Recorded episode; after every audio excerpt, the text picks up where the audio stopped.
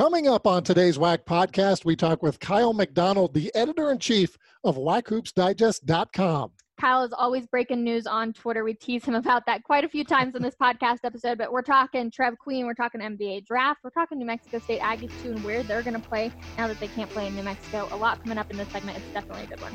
Yeah, this will be a good show. We have a lot to talk about, and only eight days away from college basketball season getting started. That's all ahead on the WAC podcast. Today's episode of the WAC podcast is brought to you by Hercules Tires, the official tire of the Western Athletic Conference. Now, here are your hosts, Eric Danner and Rachel Vigil. What's going on, everybody? Eric Danner, Rachel Vigil, back in the WAC Digital Network studios in Denver, Colorado. Eric, happy to be back. Yeah, happy to be back, uh, Rachel. It's November 17th and uh, only eight days away from the here. magical date of November 25th. And, you know, there's been a lot of news this week. We saw Rick Pitino, who's now coaching at Iona, came out and said, well, they, they should just move the basketball season to March and then play the championships in May. Um, but uh, we've also seen the NCAA come out and say basketball starting November 25th. So. We have games scheduled November 25th, some pretty good ones too. So we are looking forward to that. WAC Digital Network's going to be back up and running. I know. Uh, so we're excited about that. Uh, we had a, a meeting earlier today going over all the video stuff. So that'll be exciting to see some of those games and uh, some big road games, probably bigger road games in terms of playing Power Five opponents that first night. Mhm. UTRGV at Texas, Utah Valley is, is playing at Stanford, and uh, CBU is playing at USC. So those are all Power Five schools. So we're going to get into that a little bit more with uh, Kyle McDonald, who's going to be our guest for the first time in our next segment. He's the editor in chief of WAC Hoops Digest. Yes, he is always breaking news, I feel like. But we talk a little bit with him about that and how he does it responsibly. So I always hop on Twitter and I'm like, oh, okay, what's going on here? What's going on here? Um, and reading all of his tweets. So good conversation there. But before we really get into November 25th, let's talk NBA draft coming up on yeah, Wednesday. Wednesday. Former New Mexico State guard Trev Queen projected to be drafted.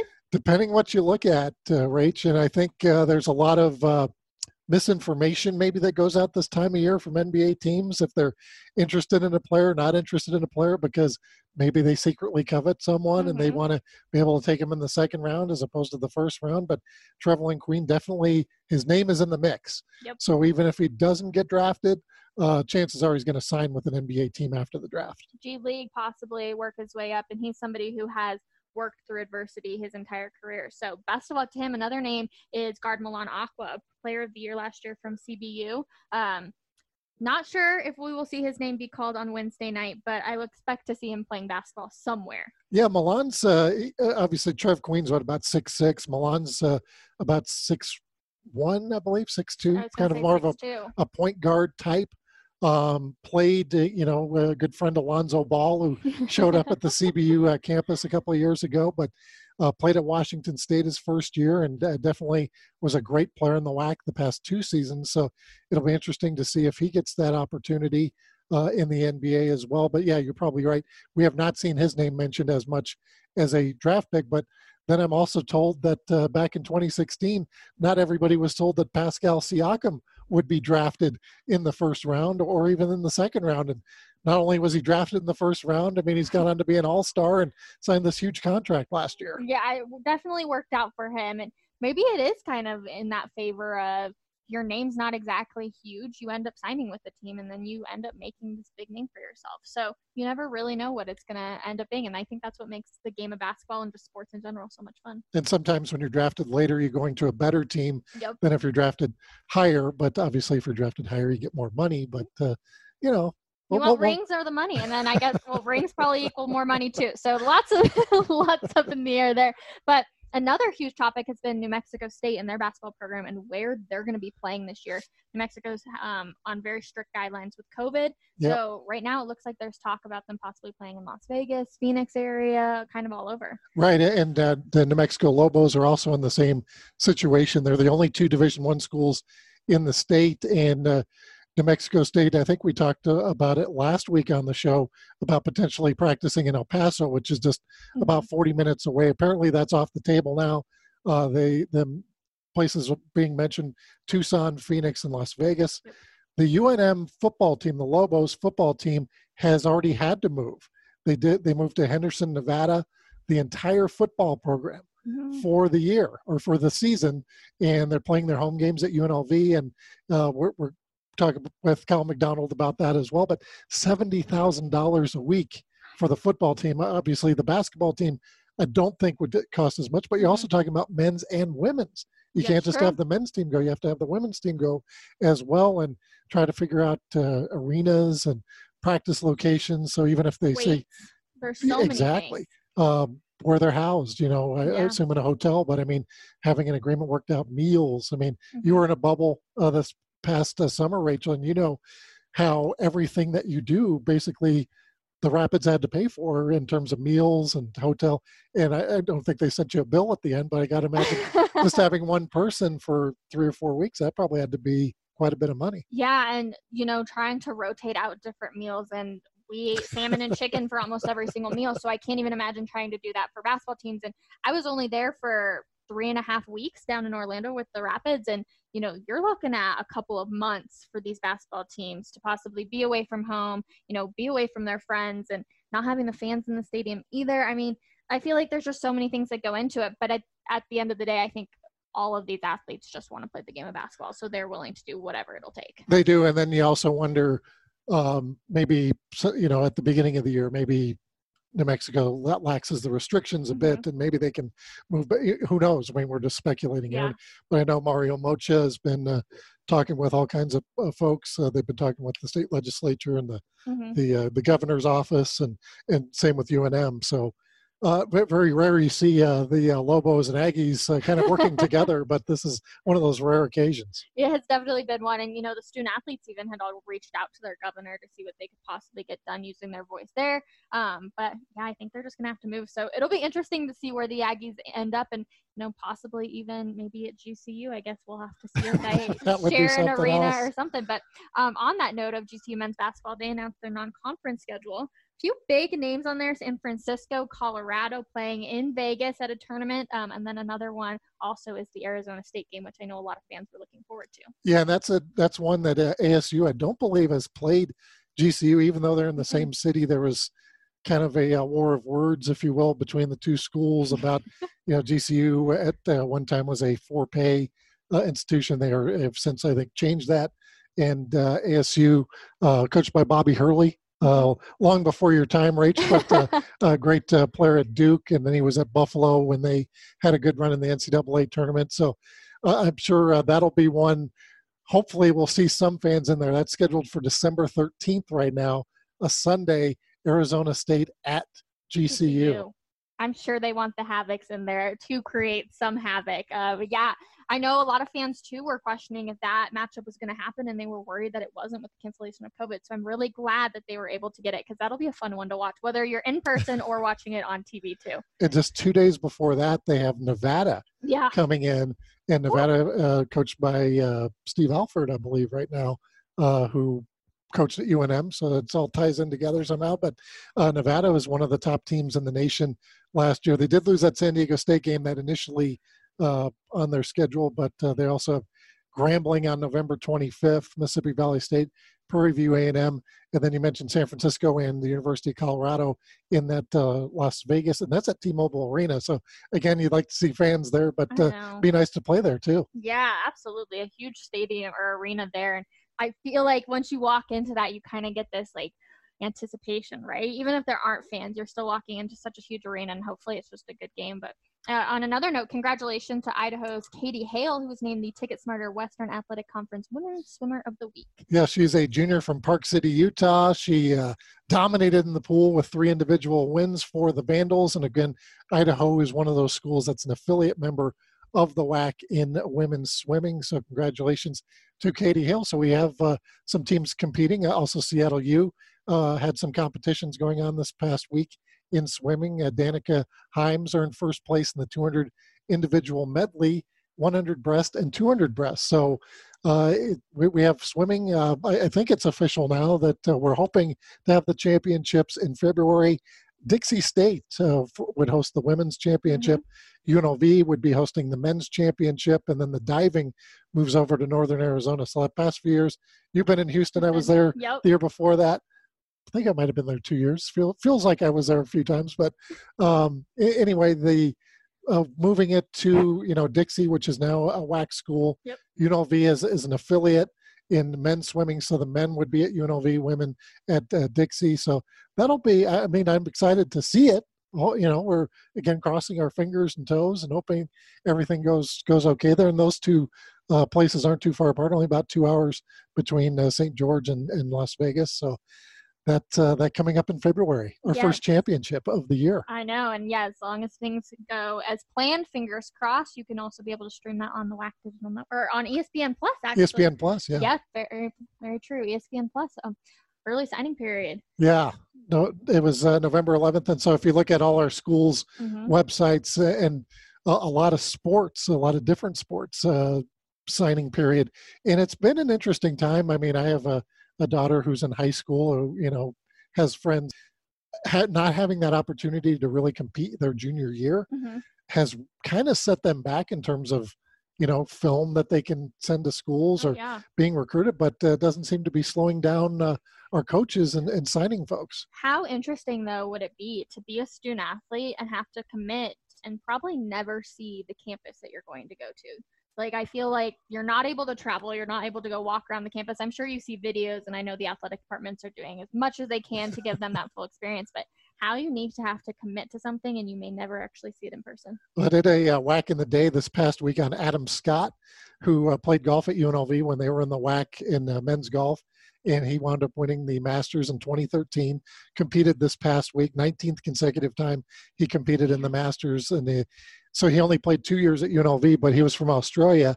And I read a story about how he got recruited to UNLV, never saw the campus. Campus. Same thing. And back then he didn't have the videos. I think it was 1999, his first year. So he just based it on a brochure that was sent to Oh him. my by gosh, the snail school. mail.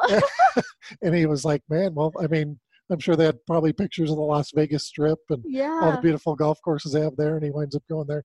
So, yeah, a former white golfer who was in the Masters, which, again, talking about the Masters in November hmm is one of those mind blowing things because it's always in April. I actually lived in Augusta when I was a kid for a, a short time. So that's like the biggest thing that ever happens in Augusta every year. And to see, uh, see it in November and the, the flowers aren't in bloom like they are in April where it's Yeah. beautiful, but they had, you know, some of the trees were changing colors and that kind of stuff. So Still that- pretty. They make it look good. they do, they do. It's, pretty. it's, and it's, I I actually had a chance to go one year and it's, it's like going to church is how I explained it Mhm. because everything is perfect. Like every blade of grass is perfect. You see guys out there cutting it with scissors, you know, to make sure it's perfect. Could you imagine that being your job? All right, Phil, go get the scissors. This little patch of grass needs Yeah, help. that's what they do. it, it is, it is amazing at Augusta National Golf Club. But, uh, and then uh, golf, it, we're planning on in April. So Yep. that'll be coming up as well. Uh, and I think we might have had some, I, I forget the sports that were part of that early national signing day, but uh, there was all kinds of different sports in that. And hmm we're going to talk a lot of stuff coming up uh, next with Kyle McDonald. He is the editor in chief of the uh, WACHoopsDigest.com. He's got a website, he's got a podcast, and he's always breaking news on Twitter, right? Always breaking news on Twitter. Definitely give him a follow. But yeah, great segment coming up. Make sure you stay tuned. We would like to thank our sponsors of the WAC podcast, Hercules Tires and Adidas. Now, back to Eric and Rachel. Welcome back to the WAC podcast. Eric Danner and Rachel Vigil here. We're now joined by Kyle McDonald, the editor in chief of WAC Hoops Digest. Kyle, welcome to the show. Thanks for having me, guys. Appreciate it. I'm looking forward to this. I've kind of watched these podcast episodes, so I'm looking forward to it. Well, you're a podcast. I mean, this is the first time we've had somebody with a fancy microphone like you have there. Tell us about how you got started with the WAC Hoops Digest, and you do a podcast. You have a website. Tell tell us about your uh, product there. So it really started, oh, what do I want to say? Two years in 2016, I started a website called OneTeamAllGreen.com. It was going to be about Utah Valley athletics. I got to a point where I started doing a power rankings article in 2017 18 and i saw the traffic that i got from fans and fans outside of utah valley of course. So i figured there's nobody that covers the WAC in depth. I mean greg mitchell at mid-major madness writes his weekly you know article. Um, there's feature articles written by beat writers for each school and so forth. I figured why not have one site dedicated to WAC hoops, kind of like you know there's other sites dedicated to other conferences or other teams, and I ran with it and started that last fall right before WAC Media Day, and I love it. I love the interactions I get with fans. I love the corrections sometimes I get on Twitter from fans, you know, with information and so forth, and the opportunity to talk to coaches and players and you know it, it's awesome. And I, and I love it. And um, you know I love talking basketball so it works out just fine. I think we all know as content creators that sometimes it can be challenging, you know, to find stories, to find leads and stuff like that. But Kyle, I will say you have done a phenomenal job of doing that. Uh, I, you know, I hop on Twitter and sometimes I see you talking about a story and I'm like, okay, well, wait, where's this mm-hmm. coming from? So, what's your main source of trying to find all of these stories? I think it's that's a good question, actually. Um, I think it's about connecting with people and respecting, you know, what they have to say, listening, paying attention.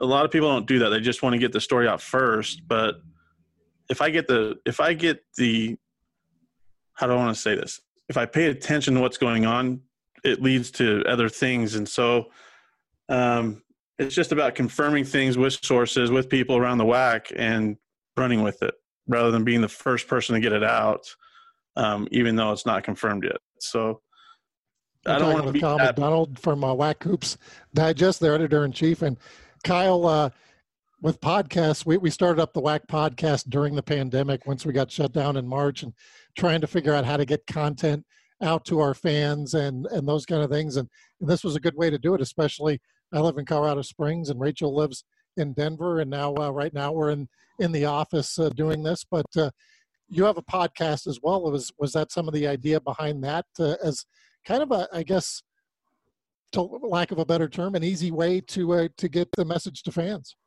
Sure, absolutely. It's always good to have audio where you, you know fans can hear what coaches are saying or what players are saying or what's being talked about because a lot of times people don't want to read full articles. I mean, those are long, they take time, they're time consuming. This gives people a chance to hear what people have to say. And I think that's, I love talking more than I love writing. It's easier, um, even though I'm not real good at it. You know, I let the other people do the talking. So, but it's great because I get insiders. Like I had Paul Coro on the WAC Hoops Digest last night. Um, Justin Martinez, the New Mexico beat New Mexico State beat writer, the other day. I've interacted with coaches, and the nice thing is when they reiterate what the how they appreciate all I'm doing for the WAC and writing and covering them on a you know a large basis. Those are those are what make it special to be to be able to do those kind of things. What's been your favorite story that you've been able to tell? I still think about WAC Media Day last week or last year. I mean, excuse me, when Lance Irvin was on the stage and he he had that quote like it sticks with me all the time where he said something to the effect of if you think you're as good as if you're as good as you think you are why not come play for me and win championships you know at chicago state? And you know he knows the struggle there. And so just to have that mindset that like this is what i want you to do when you're here. If you really think you're that good it just sticks with me. And so that's one of my favorites. Um yeah, I'll have to stick with that one. We love Coach Irvin. We do. We had Coach Irvin on last week, and uh, he always puts a smile on your face every time you talk to him. Now, speaking of having a smile on your face, uh, November 25th coming up. We're recording this on November 17th, so only eight days away from the first day of college basketball date. We circled a long time ago. I know a date you have circled as well, Kyle.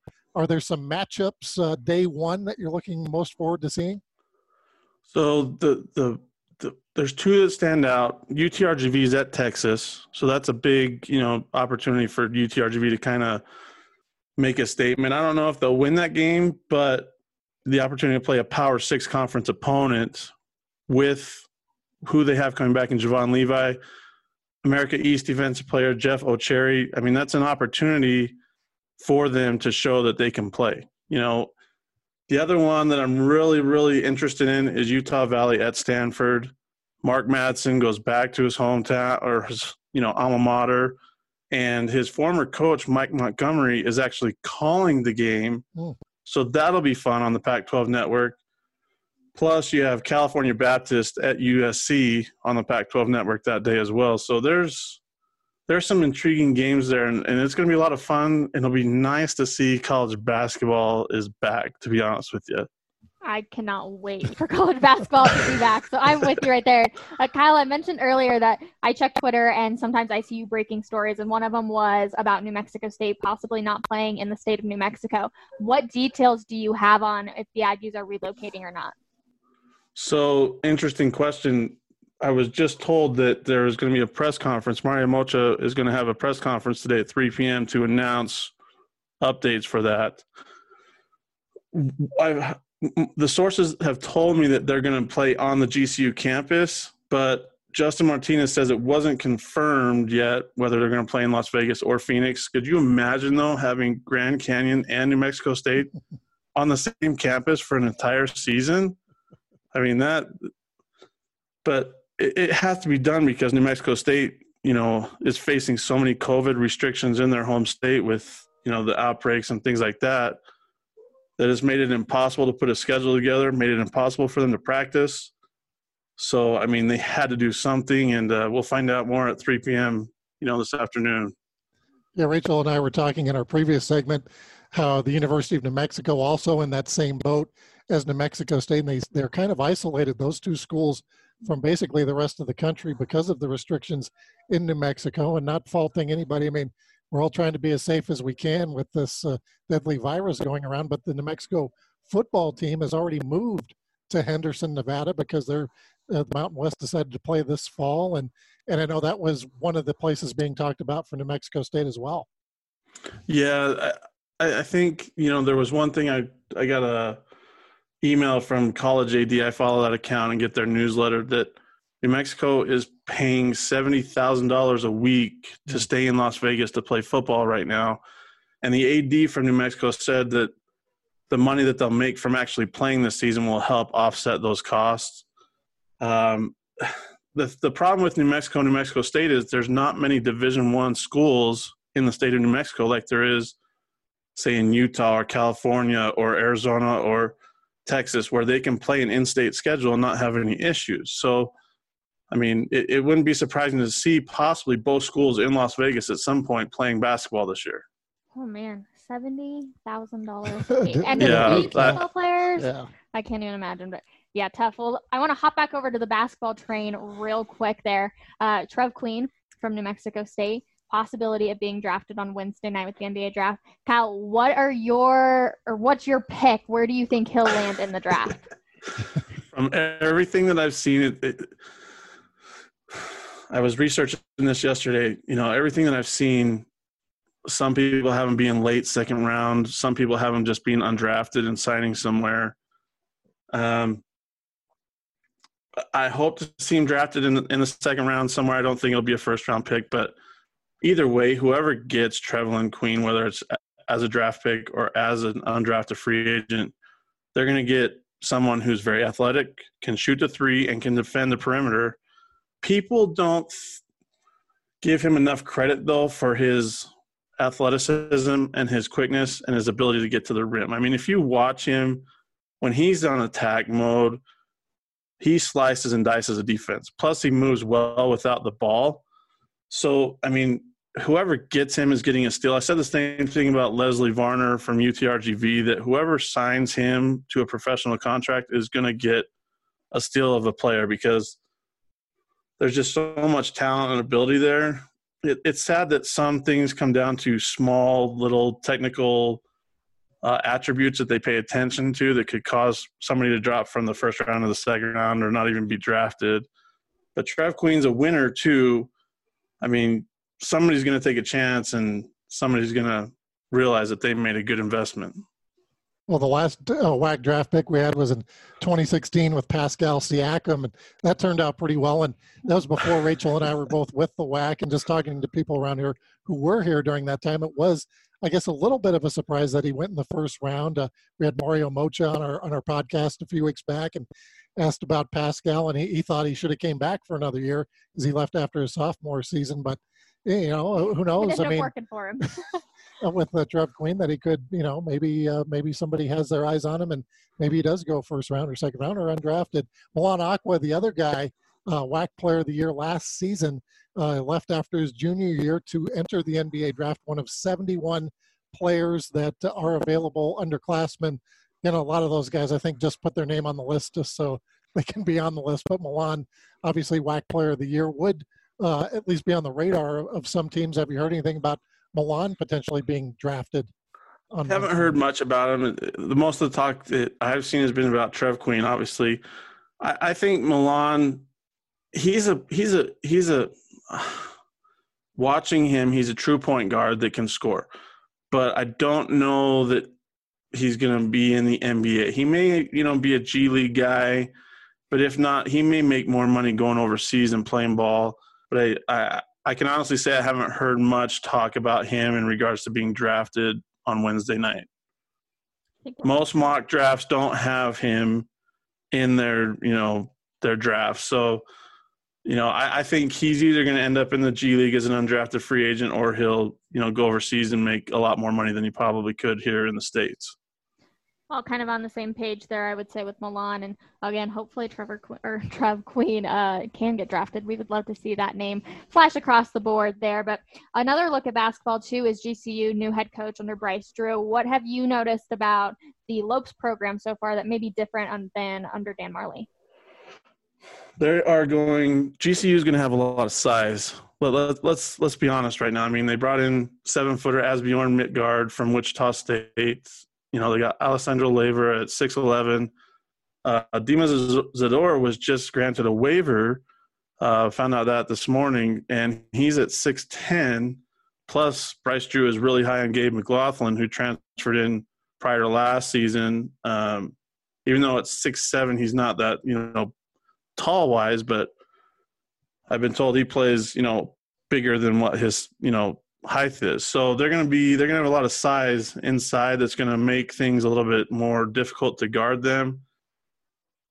I, I like what he's going to do. I think it's going to be a different team because it's not going to be solely focused. There's not going to be that one guy that has the ball in his hands at the end of games like they have the last couple years with Carlos Johnson or DeWayne Russell or Joshua Braun. I think it's going to be a little bit more team oriented. And talking to Paul Coro, that's kind of what he saw. So uh, I, I don't know that that there's gonna that they're gonna be able to get over the hump this year, but I think it's gonna be there's an opportunity there, especially with all the COVID nineteen restrictions that New Mexico State's been dealing with, where they're not really prepared fully yet for the 2020-21 season. So plus Bryce Drew is a Cubs fan, so I mean I'm I'm gonna get along with him really well. I mean it, it's I'm I'm looking forward to that interaction with him as the you know as this season goes along and as he gets more comfortable in Phoenix. Yeah, I see you flying the W over your shoulder there. My whole office is all the walls are covered with Cubs, you know, flags and signs and things like that. So huge Cubs fan, even though we got some bad news today that Theo Epstein is stepping down as the oh.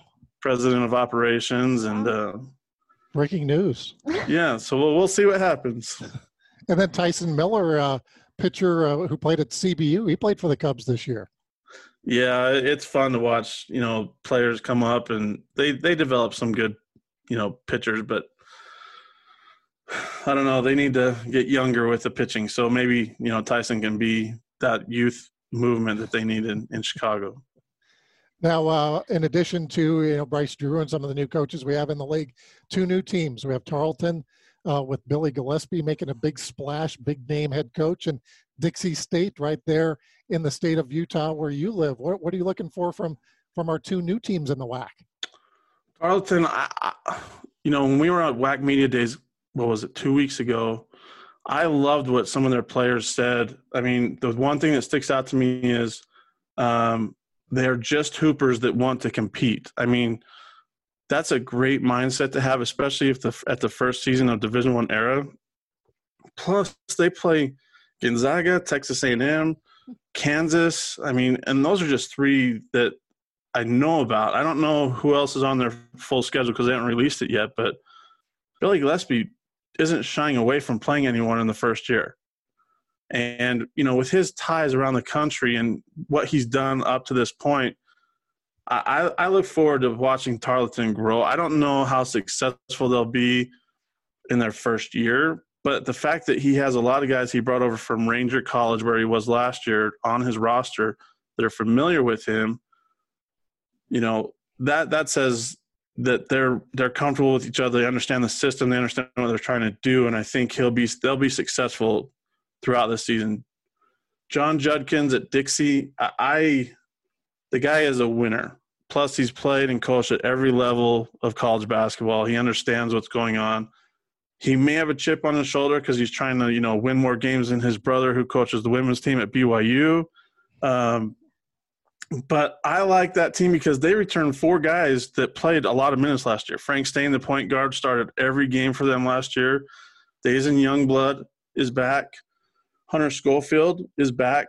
And the big guy, I need to find his name now. Jared Green, who was on WAC Media Days, right, is back. So they have pieces in place from a team that won 20 plus games last year in the RMAC. So I, I look forward to those two teams. I think they're going to add more credibility to this conference as they go along. Plus, the Burns Arena down in St. George is probably one of the best venues in the WAC now, along with CBU, GCU Arena, and the Pan Am.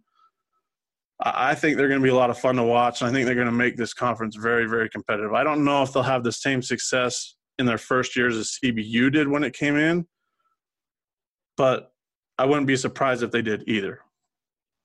Another team with a lot of new faces is Utah Valley's men's basketball team. 17 new faces there. Kyle, what's one area that you think the Wolverines will improve with in this second season under Coach Madsen? So, if you ask Brandon Crow, who's the play-by-play guy at Utah Valley, I texted him during games last year when he was calling him, saying – Utah Valley needs to get out and transition more. Transit, like I would send the word transition in full caps to him, and he would say it on the broadcast. Because last year, when Utah Valley got out in transition, they were unstoppable. Uh, when they got in their half court sets, the ball got stuck. Whether a player dribbling too much or not passing to an open, you know, it just it was awful in the half court. I think that changes this year because you have a team full of guys that aren't superstars, that are Madsen's guys now, that understand what he's trying to do, and now that he's in his second year, see you know, he sees what he did wrong or you know changes he can make this year. I think it's going to be a more well-oiled machine because they really haven't had any hiccups with workouts and practices, and um, I think because it's his guys, it'll be a lot more interesting basketball that won't have the lulls that they had in 2019-20. Well, Kyle, there was a lot of changes in uh, WAC basketball during the offseason. We saw a lot of players transferring out, a lot of players transferring in. Isaiah White, uh, one of those players who transferred out from Utah Valley to USC. Terrell Brown from Seattle U to Arizona. So both going to Power Five schools, but then coming in, uh, you, you, mentioned Asbjorn Midtgaard from Wichita State going to GCU, and uh, we saw the kid from uh, UNLV starter last year that uh, went to New Mexico State. So it's going to be a, a, lot of new new faces, especially early on, trying to figure out uh, how how each team's going to look this year, isn't it? Well, eh, the thing is, with the division, with the guys that come from Division One schools, I mean, at CBU you had Gorjok Gak, you have Elijah Thomas. You know, Gak came from uh, from Florida. Elijah Thomas came from St. Mary's. You know, they got Russell Barlow from TCU. Utah Valley has Evan Cole from Georgia Tech. I mean, there's Division One transfers, and I don't think there's going to be a lull for those guys because they understand how to compete at this level. They understand what's expected with workouts and being leaders and um, playing at a high level. I think it, will be interesting to see the JUCO guys. I know Utah Valley's full of them. Um, you know, it, and there's some freshmen that I'm interested to see how they do this year you know, Malik Wade at CBU, um, Tajon Sawyer down at CBU as well. You got Jaden Stone and Liam Lloyd at GCU. Uh, Lou, I want to say his name is Lou Haymuth. I hope I say that right from Luxembourg at Chicago big, State. Big Lou. the big Lou, right. The seven footer. I mean, you you heard Lance Irvin in WAC Media Days how high he was on Big Lou, and so I, I want to see what they do. Seattle has five freshmen that they're very high on right now. I mean, it's exciting with the that it's not the conference isn't just full of Division One transfers or JUCO transfers. There's actually freshmen that are coming in and going to have an immediate impact on this conference this year, and we really haven't seen that in years past. I mean, two years ago, Wyatt Lowell won WAC Freshman of the Year, and he didn't even average six points a game. Last year, you had Javon Blackshear, who was really the only freshman that was playing significant minutes in the conference. This year, you're going to see a lot more freshmen that will have a choice to pick as WAC Freshman of the Year, and so I'm really excited about that opportunity. And you know, it, it's it's going to be a fun conference this year. All right, Kyle, I'm putting you on the spot. Break down what you think your standings are going to look like for men's basketball come the end of the season. Oh my goodness, we I was talking I was talking with Paul Coro about this the other day, and or last night when we were talking, and there's such a right now, at least right now, there's such a drastic gap between third and fourth in this conference. I feel like that it's so hard to pick the rest of it. I know that. Oh goodness, this isn't fair, Rachel. I'm, I'm admit fair. Um, I still think New Mexico State will end up on top. I, I just think with Jabari Rice, Clayton Henry, Johnny McCants, you know, adding Donnie Tillman to that mix, Plus, you got you know a couple of freshmen in Rashawn AJ, Rashawn Agee, um, and there's the other one from uh, what's his name, Marcus Watson, who was you know recruited by Oklahoma State. He'll be there. So I still think New Mexico State's there. GCU has the depth to compete. I, I don't know that they're going to knock them off, but it it wouldn't surprise me if they did because of the depth that they have and the size that they have. I don't think they've had the size before to match up with the Aggies. UTRGV, I think with Javon Levi, Jeff Ocheri, and the rest of that group, where he has probably the most experienced team, Lew Hill does. Don't be surprised because they play helter skelter and they can create problems for teams. Like we've seen it before, and they can create problems. I think CBU fans and Utah Valley fans might not like me after this, but I think Seattle will be there at four. I think you know then it comes to CBU and and Utah Valley. I, I think Chicago State will still be down there at the bottom just because. No offense, Chicago State fans. It's just Chicago State right now, and they have to prove that you know they're better than they are. But the wild cards are Tarleton and Dixie. What do they do? You know, because CBU, I know when they came in two years ago, nobody really expected them to do what they did, and then they go and knock off New Mexico State in their first WAC game. Uh, so I'm, it's so hard. That that's I'll go with the top three for sure, but the rest of it I, I can't say because there's a lot of question marks there. I will say this so It's ironic that in Dixie State's first WAC game, they host New Mexico State at the Burns Arena, mm-hmm. right? The last time New Mexico State played a first year WAC program on the road to open WAC season was California Baptist, and we know what happened there. So I just want to say it's ironic. Plus, the Aggies don't get like three, four months of practice up to that point. So who's to say what could happen? I'm just throwing that out there. well, the, the thing is, there that was the last time they lost in the WAC was that CBU game two years ago. So it's been a, a long time, and I'm mm-hmm. sure Chris Jans will remind his players. Johnny McCants was on that team. There might yeah. be a few other guys that were part of it that uh, I'm sure he'll put that in their minds. But the difference this year, Kyle, not only do they play them Friday night, they're going to play them again Saturday night. So that's going to be a different wrinkle on the uh, the WAC season this year. I think it'll be fun to watch that because you know the, the you have to play them back to back obviously but who makes the adjustments that are necessary to win that second night? Like perhaps dixie state loses by 30 on friday night comes back and beats the aggies the next night. Like it, it's all about making adjustments on the fly because you don't have the same kind of preparation you know around or you don't have to travel. I think it's going to be a lot of fun because adjustments are what make or break a, a good team and a good coach, and I, am going to love watching that because there's so many variables at play in, in that regard. It's going to be a fun season. I'm so excited for it to get started. Women's basketball, though, Kyle, I'm going to put you on the spot again. we know Utah Valley and CBU were picked by the coaches and media, but who are you picking? Oh, you can see the sweat coming down his, his forehead.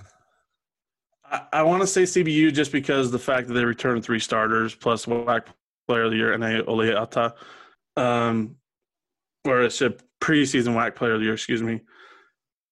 I think Utah Valley has some depth. Um, it, it's just a matter of are they buying into what Dan Nielsen's cooking?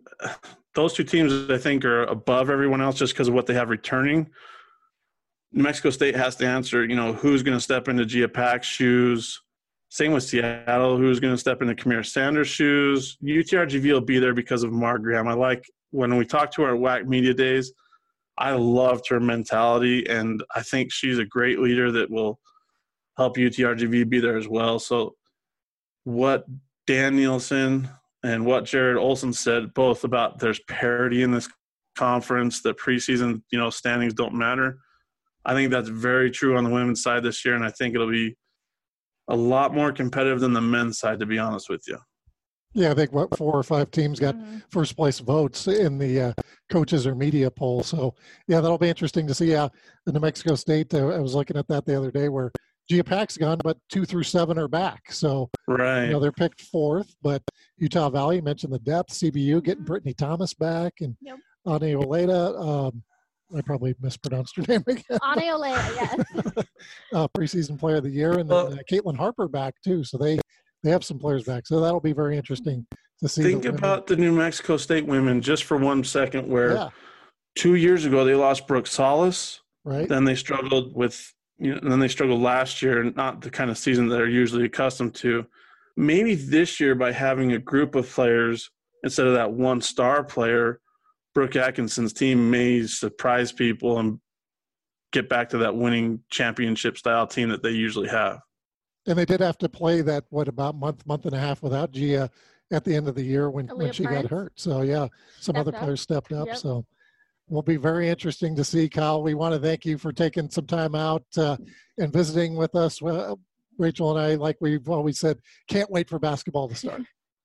It's going to be fun. I'm, I have my computer screen set up so that you know I can pull on the Pac-12 network and stream games on you know next Wednesday, and um, it, it's going to be a lot of fun. And I'm hoping to create more fan interaction as we you know get going the season.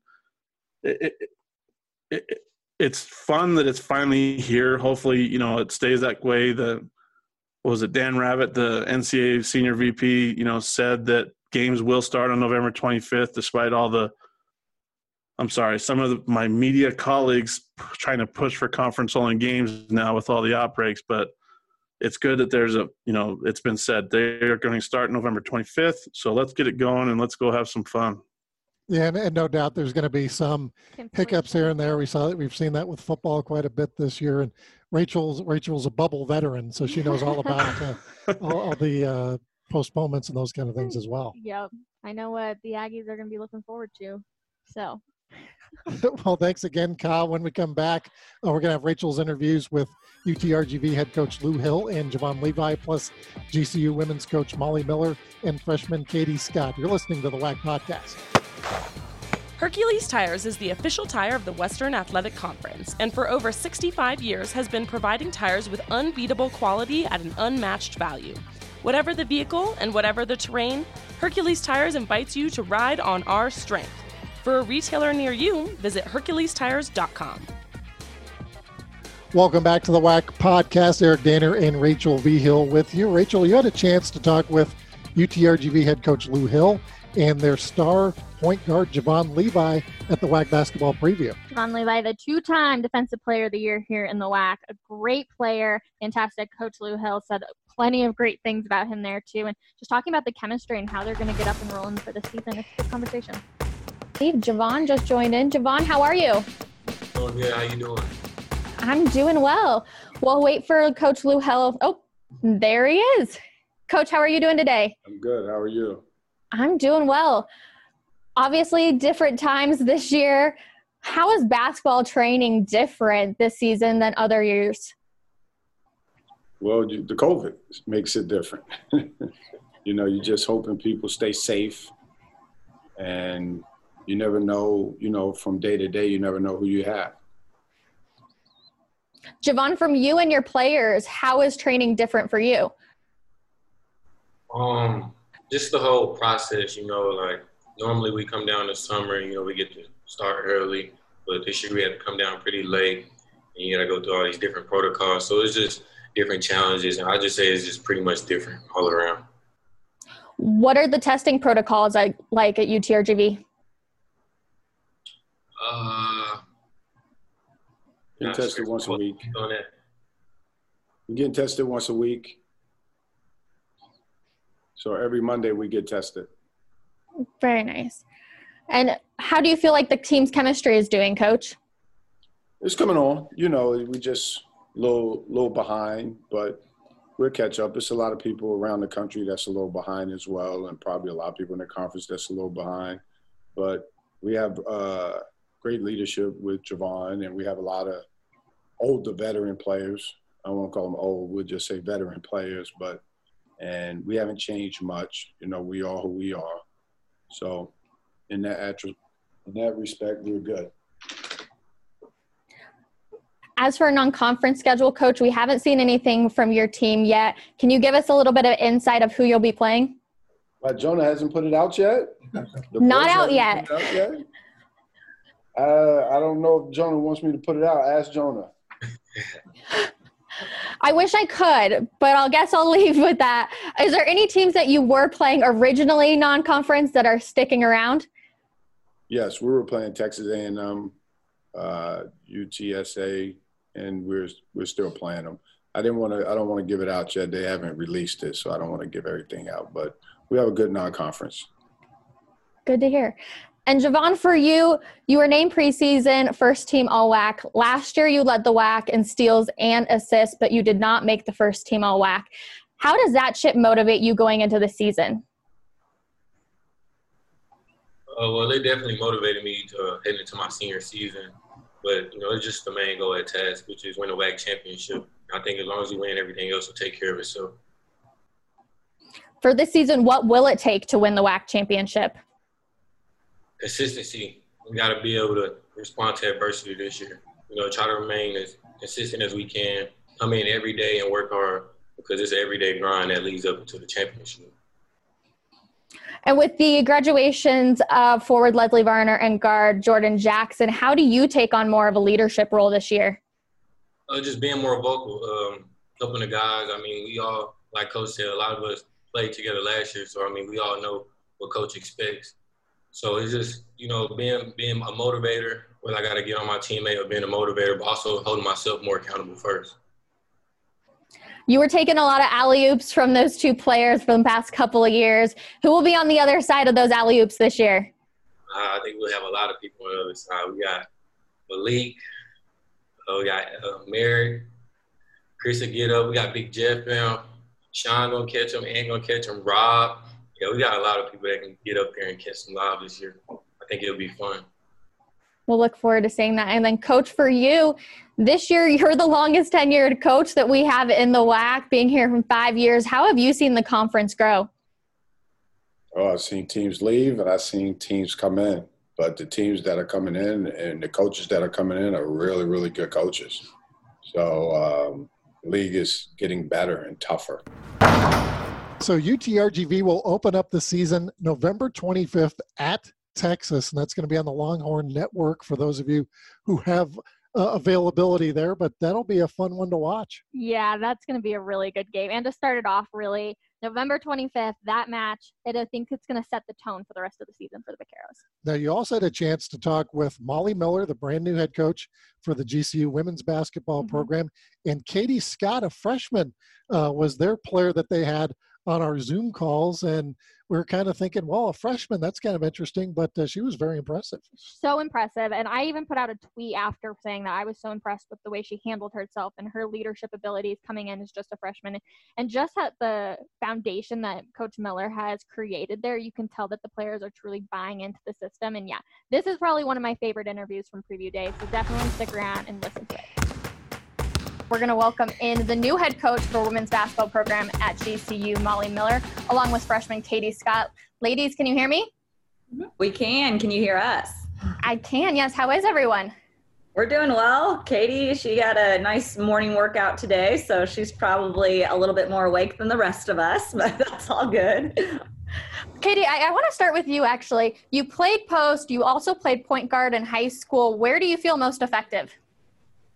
That's a tough question that I get asked all the time and haven't really determined a great answer for. I think that I am going to fit best wherever I'm needed. I think that's always been my specialty is just filling the spot that's desired. Um, whatever the team needs is just what I want to do. Coach, you don't have positions listed on the roster. What's the idea behind that? Um, there's really no method behind that madness. I just need to figure out where every player like fits in the system. Um, kind of one of the nice things about our system is we're pretty positionless.